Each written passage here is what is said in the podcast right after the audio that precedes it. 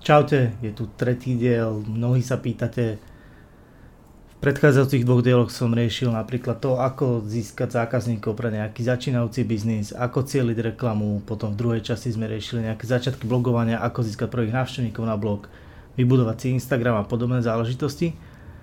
Teraz som sa rozhodol, že to skúsim tak, že v každej časti zodpoviem iba jeden dotaz, aby, aby to bolo rýchlejšie, aby bolo toho kontentu viac. A aby vždy sa venoval iba jednej téme, čo si myslím, že je užitočnejšie a dá sa to potom aj jednoduchšie dohľadať. Dnes tu mám dopyt na niečo, čo je podľa mňa veľmi zaujímavé a verím, že to môže veľa ľuďom pomôcť. E, písala mi Lenka, baba, ktorá, ktorá ma sleduje na Instagrame, že keď chce začať s podcastom, alebo niekto chce začať s podcastom, že čo má preto urobiť, akú potrebuje techniku, kde distribuovať podcast, na čo sa pripraviť a takéto tieto veci, proste, ktoré rieši každý začiatočník. Tak ja by som na začiatok prešiel, prešiel hlavne tými technickými vecami, pretože asi nič nie je jednoduchšie na produkciu momentálne ako podcast. Články proste zaberajú strašne veľa času, treba k nim fotky, treba proste mať nejakú štilistiku, treba to formátovať a upravovať a riešiť gramatiku a podobné veci. Videá, to ani nehovorím, to akože treba vedieť strihať, treba vedieť hlavne točiť, treba vedieť nejaký grading urobiť alebo niečo, proste veci, ktorým ja ani nerozumiem. Podcast je absolútne jednoduchý. Ak by som to úplne zjednodušil, tak vám netreba vôbec nič. Stačí jeden smartfón, ktorý už má dnes každý a teoreticky a nejaká aplikácia a môžete začať robiť podcast. Ak vám záleží na tom, aby to malo aspoň trošku úroveň, hlavne čo sa týka zvuku, hodí sa k tomu nejaký mikrofón. A, tak ja by som možno vymenoval, že čo používam ja.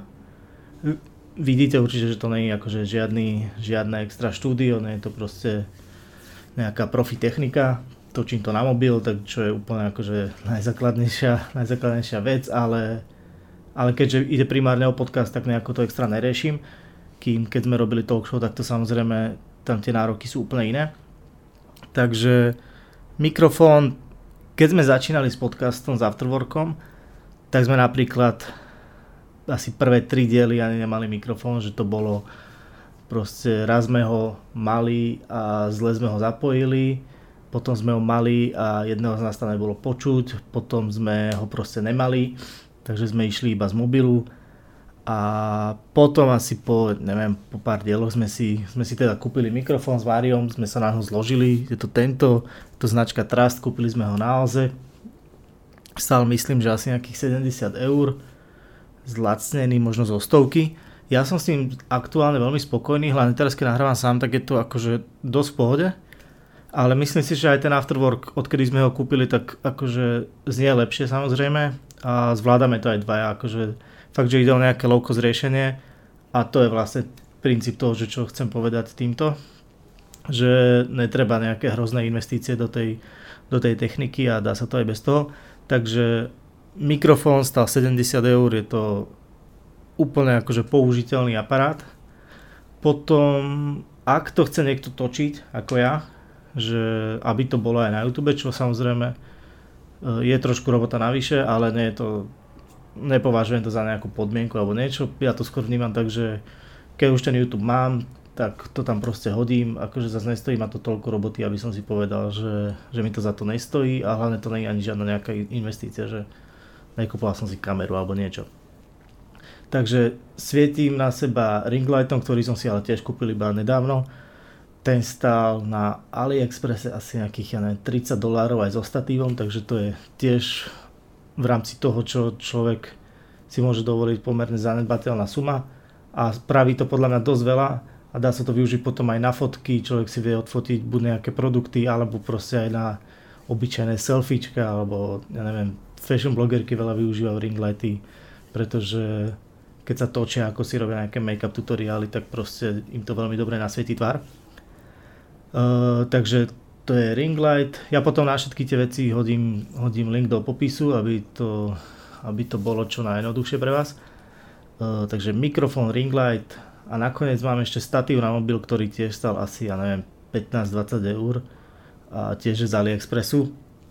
Takže úplne akože low cost riešenie, celé to vyšlo, keď počítam, nejakých sto desať, maximálne sto dvadsať eur a, a môžem fungovať. Akože je to, je to OK, keď počítam s tým, že každý má smartfón, každý má počítač, do ktorého si zapichne tento mikrofón. Keby sme išli profi, tak už tam treba proste nejakú zvukovku a takéto veci to zatiaľ neriešim, myslím si, že na to príde čas, ale, ale pre niekoho začínajúceho je to asi podľa mňa zbytočnosť. Takže technické veci máme vyriešené a ďalšia časť Lenkinej otázky je, ako to nahrávať, cez čo uploadovať a kam. No, ako to nahrávať, ja používam veľmi populárna aplikácia Audacity, ktorú používame napríklad v Dotcome, keď nahrávame podcast. Ja toto nahrávam úplne na základnú proste diktafón aplikáciu v, vo Windowse a zatiaľ mi to na ten účel, na čo potrebujem, stačí. Na spájanie videa, zvuku a pridaj intra takýchto menoviek a podobných vecí, tak na to využívam normálne Adobe Premiere, kde akože tieto základné veci zvládam, takže, takže tam s tým nie je nejaký problém. Ale myslím si, že to sa dá v hoci ako Movie Makery, alebo ak má niekto aj MacBook, tak proste v iMovie je to úplne jednoduché. A myslím si, že každý to proste zvládne. Ak teda chce aj video, ak nie, tak je to oveľa jednoduchšie. Aké platformy a ako ich tam dostať? Asi najjednoduchšia cesta za mňa je, je použiať Anchor. Viem, že ho veľa ľudí, ktorých podcasty sledujem, používa. Je to vlastne taká aplikácia, kde vy nahráte podcast a on ho automaticky rozdistribuje na všetky také tie relevantné platformy. Proste väčšinu z nich ani nebudete poznať, ale dostane sa to tým pádom na Spotify, na Google podcasty, na iTunes podcasty. Dá sa to priamo aj v Anchore prehrať. Sú tam ešte neviem aké ďalšie aplikácie. Je tam asi desať platform, na ktorých aktuálne napríklad tento podcast nájdete. A čo je podľa mňa trošku nevýhoda, je to, že na tých jednotlivých platformách to nemáte nejako priradené k svojmu profilu, že všetko riešite iba cez Anchor a možno aj tie, tie štatistiky, to neviem úplne posúdiť alebo porovnať, ale myslím si, že aj tie štatistiky na Anchor sú také, také slabšie, také jednoduchšie, ale zase sa vracame k tomu, že ak je niekto začiatočník a proste potrebuje iba získať nejakú prax v rámci toho podcastu, tak to úplne stačí, dokonca akože fakt, že to poslúži. Viete, koľko ľudí to počúva, odkiaľ sú, na akom zariadení, na akej platforme to počúvajú a ešte vám vypočítava, koľko je, aké je asi vaše, veľkosť vášho publika. To sa potom naučíte na Anchor presne, že aký je tam ten koeficient alebo že na základe čoho. Takže Anchor vám to dá všade, tak tam sa nemusíte potom báť. A na čo možno ešte myslieť na začiatku, tak to je, to je presne také, že to si musí každý sám ujasniť a platí podľa mňa to, čo platí pri všetkom, nerobiť to iba preto, že teraz sú podcasty boom. Ak nemám čo povedať, e, nemám nejakú tému, ktorá ma zaujíma, alebo ktorej rozumiem, alebo ktorej sa dlhodobo venujem a viem o tom rozprávať, tak sa na to radšej vykašľať a počkať, alebo niečo, že podcastov bude stále u nás pribúdať, proste ešte minimálne dva roky pôjdu, pôjdu, pôjdu tie počty podcastov akože rapidne hore, už teraz sme niekde cestovku slovenských podcastov, podľa toho, čo, čo má v databáze denník, denník sme. Takže nerobiť to na silu, ak mám tému, tak možno trošku popremýšľať, ako často viem robiť content, e, zamyslieť sa nad distribúciou, ako kde ho budem šíriť, mám nejakú Facebook stránku, budem ho posielať mailom, mám nejaký zoznam ľudí, na ktorých to môžem dávať, alebo to proste budem vzdielať cez svoj súkromný profil a toto si trošku možno naplánovať a zamyslieť sa nad tým, že neísť do toho tak úplne, že zbrklo a,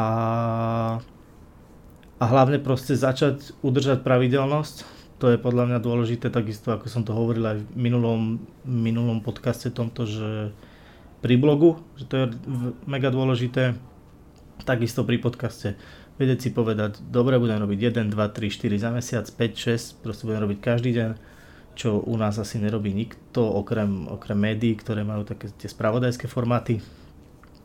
Takže toto si určiť, e, možno si robiť nejaký plán dopredu, čím chcem tie, napríklad na mesiac, že o čom tie štyri podcasty na najbližší mesiac budú, dôležitá vec, či to chce človek robiť sám, alebo to chce robiť s niekým, dvaja, ja neviem, napríklad my to robíme s Máriom, nie je to akože talk show, že nevoláme si hostí, ale stále sme tam dvaja, že má to úplne inú dynamiku.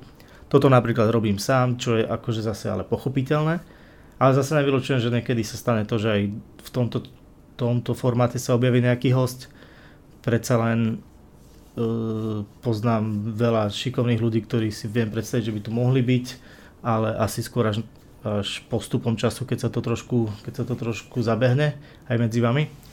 A, alebo potom, či chcem robiť rozhovory, čo je asi najjednoduchšia cesta, proste, keď niekto začína s podcastom robiť rozhovory, pretože uh, je to asi najjednoduchšie na, na tú prípravu, na tú realizáciu.